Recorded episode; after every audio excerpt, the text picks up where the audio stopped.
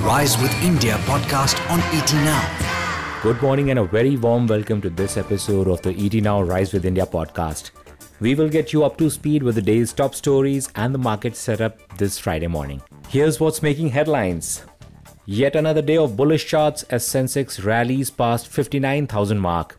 India's market cap pips that of France and now knocking at UK which is at the 5th position. GST Council meets today to review some tax rates and consider extending some concessions. The finance minister guarantees a fat buffer for newly minted National Asset Reconstruction Company, which will look to acquire stressed loan assets and attempt to clean up balance sheets. This morning, Telecom is once again in the news as Sunil Mittal attempts an outreach to rivals to cover the lost ground. Hero Moto is hiking prices of its motorcycles and scooters with effect from Monday. Now, the big story. After years of price war, Sunil Mittal has made an outreach to rivals, including billionaire Mukesh Ambani, to collaborate on infrastructure sharing. Mittal is seeking to build on the reforms package for the sector and said the package offers Vodafone Idea a lifetime opportunity to reclaim lost ground.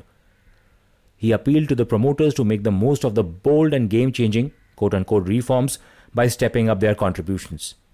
The GST Council, chaired by Finance Minister Nirmala Sitharaman, will meet today to review some tax rates and consider extension to tax concessions on COVID drugs. Also on the agenda would be taxing petrol and diesel under GST and a proposal to levy a 5% GST tax on food delivery apps. The government said as many as 52 companies, including Daikin, Panasonic, Hitachi, and Syska, have applied to avail PLI scheme to make white goods. A total investment of around 6,000 crores is lined up in the manufacturing of components for air conditioners and LED lights. Finance Minister Nirmala Sitharaman has announced an approval for government guarantee of up to 30,000 crore rupees for the bad bank. This guarantee will be for 5 years. The guarantee does not involve immediate cash outflow from the government coffers.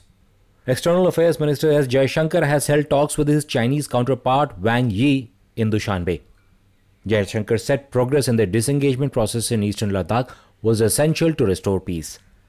India will soon invite global bids for battery storage projects totaling about 4000 megawatt hours.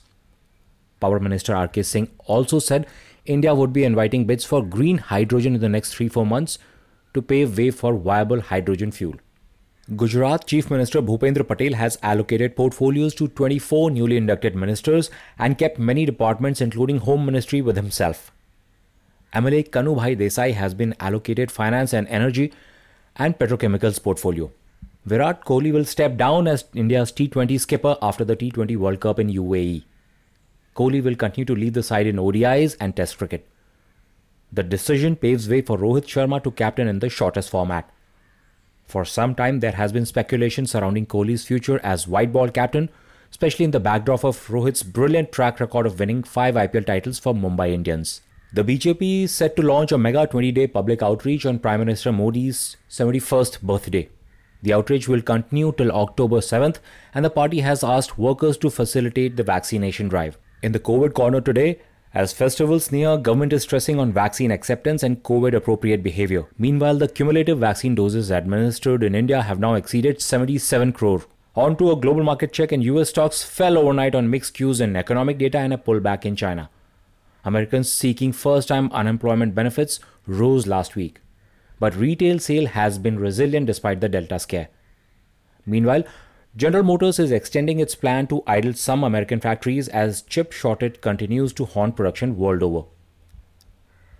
Back home, the index displayed a bullish candle on daily charts for a second straight session. Sensex rallied past the 59,000 mark for the first time. Experts say the index may top the crucial 17,700 to 17,900 level in the coming days, but some profit booking cannot be ruled out. The FNO segment saw very high put writing at 17,500 levels. That underscores an extremely bullish bias. The other bullish bias was seen in banking as the Nifty Bank Index clocked a life high. As we race past the highs, the measure of volatility is beginning to spike up now. Still, this rally has not shown any sign of fatigue.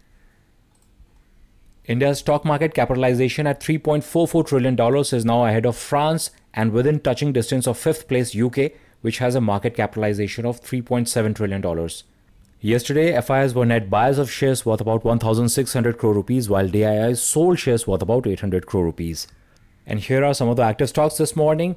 Hero Motors hiking prices of its motorcycles and scooters with effect from Monday.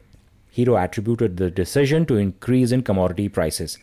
Its motorcycles and scooters will be expensive by up to 3000 rupees. And keep an eye on shares of Biocon. Its subsidiary Biocon Biologics will offer about 15% stake to Serum Institute Life Sciences at a post money valuation of about $5 billion. That's all from my end. Thank you for your time. Do send us your feedback. This is your host Rohit signing out. Wish you all a great day ahead. The Rise with India podcast on ET Now.